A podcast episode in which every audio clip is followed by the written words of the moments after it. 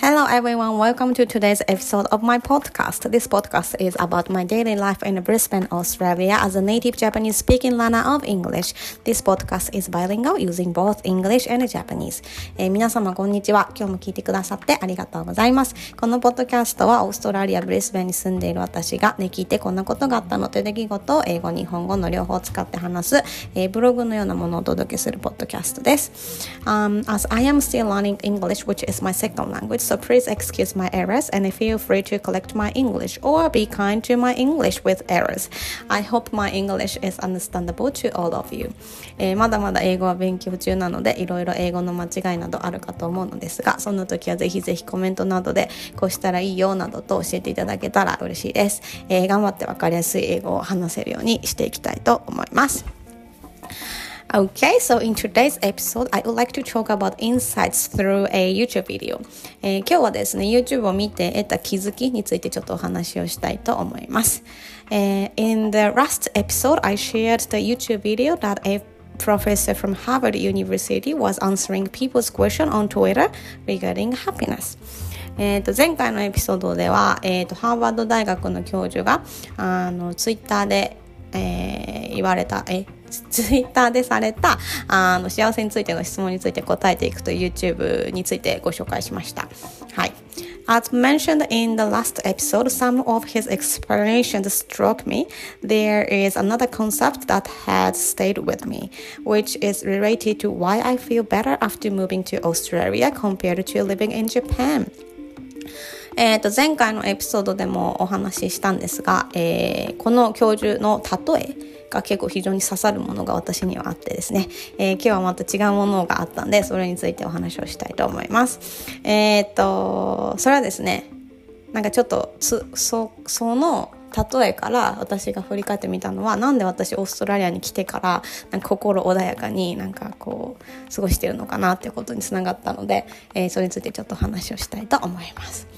Uh, to be honest, I wasn't quite sure why I felt less stressed and more comfortable after moving to Australia. I left what uh, what many would consider a secure job and lowered my standard of living. Furthermore, finding affordable and tasty food isn't as easy as it was in Japan.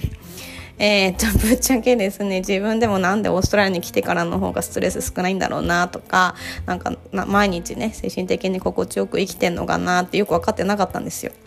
なんか要素がわからないっていう感じだったんですよね。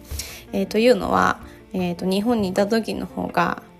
まあ、安定っていうんですか？やっぱお金ね働いて毎月入ってくる しあとなんか生活レベルもガガーンって下げてですね学生大学生の時よりひどいんじゃないかなっていう 生活レベルに下げてあとはなんか簡単に安く美味しいご飯って食べられないしなんかあんまりいいことないなって 思ってたんですよね。So, but the professor again provides me with a great realization. In the YouTube video, he answered the question that asked whether the ranks of sleep affects. For the question, he mentioned sleep will not bring you happiness, but does lower unhappiness. はい。まあね、私の、えー、前置きを置いときまして、えー、動画の話に戻ると、えー、このハーバード大学の教授がね、あ、なるほどなって思うことをね、やっぱまたお話しされてました。うん。で、この YouTube ビデオでは、なんか睡眠の長さについての質問に答えていて、えー、その時のお答えが結構秀逸だなと思ったんですけど、うんと、それはね、睡眠の長さが幸福度につながるかどうかっていうような、えー、トピックについてお話しされてたんですよね。で、なんかその質問に対してうんと睡眠の長さとか質が、えーと、幸福度を上げるものではないとただ不幸せを減らしてくれる要素になるということでした。I literally said, ah, that makes sense. And yeah, reflecting on my experience moving to and living in Australia didn't necessarily make me happy. However, it did help me avoid unhappiness. For example, I used to work excessively and the heavy responsibility made me feel stressed. I didn't have enough time to rest despite, a, despite earning a decent income. えー、っとね、この、えー、YouTube を見てた時に私口に出して確かにと思ったんですよね。えー、てか言っちゃったんですよ声に出してそう 本当にこう自分のことをねそれを見た後に振り返ってみました、えー、そしたらですねオーストラリアに来たこととか今住んでること自体が私を幸せにしてくれるわけではやっぱないなと思いました。うん。えーと、ただこっちに来たことによって、まあ、ちょっと生活リズムとかいろいろ変わったので不幸せを減らす、えー、ことえ？不幸せをどんどん減らしてるんだろうなと思いましたね。例えば日本にいた時は長時間労働してたし責任感のある仕事をしてたので、まあ、やっぱりねそれなりにストレスがかかりますよね。で、まあ、お給料はねそれなりにもらってたとしても、まあ、全然休めてなかったのでまあ要はそういう不幸せだなって自分がね私にとってあなんかもっと時間が欲しいなとか不幸せだなって思ってる、えーと、部分がこっちに来てあの生活が変わったことで減ったんだと思いますね。うんえっと、now my work-life balance is much better. I'm not wealthy, but I have ample time to read, spend time with my husband, go on picnics during the weekends, watch TV or YouTube videos, pursue hobbies like this vlog, uh, eat healthy and sleep well. そうなんか先ほどもお話ししたように私にとってはワークライフバランスがすごい大事だったんだなっていうことがワークライフバランスが上手じゃうまくいってないことがなんかこう不幸せの要因だったんだと思いますでそれ今すごい変えたんで良かったってことですね。そう例えばねもちろん今お金持ちっていうわけじゃないですけど、まあ、それなりの生活ができてる程度に稼げてる。そう。ていうんですか？裕福ではないですよ全然。そう。でも読書する時間もあったり旦那さんとゆっくり過ごす時間があり週末ピクニックに行ったり一緒にテレビ見たり YouTube 見たりなんかこんな風にブログとかやってみたりボイスログかやってみたりとかなんかこう健康的にご飯も食べてるしよく寝てるんですよね。だか不幸せになる要因が減ったっていうだけだったんだなと思いました。うん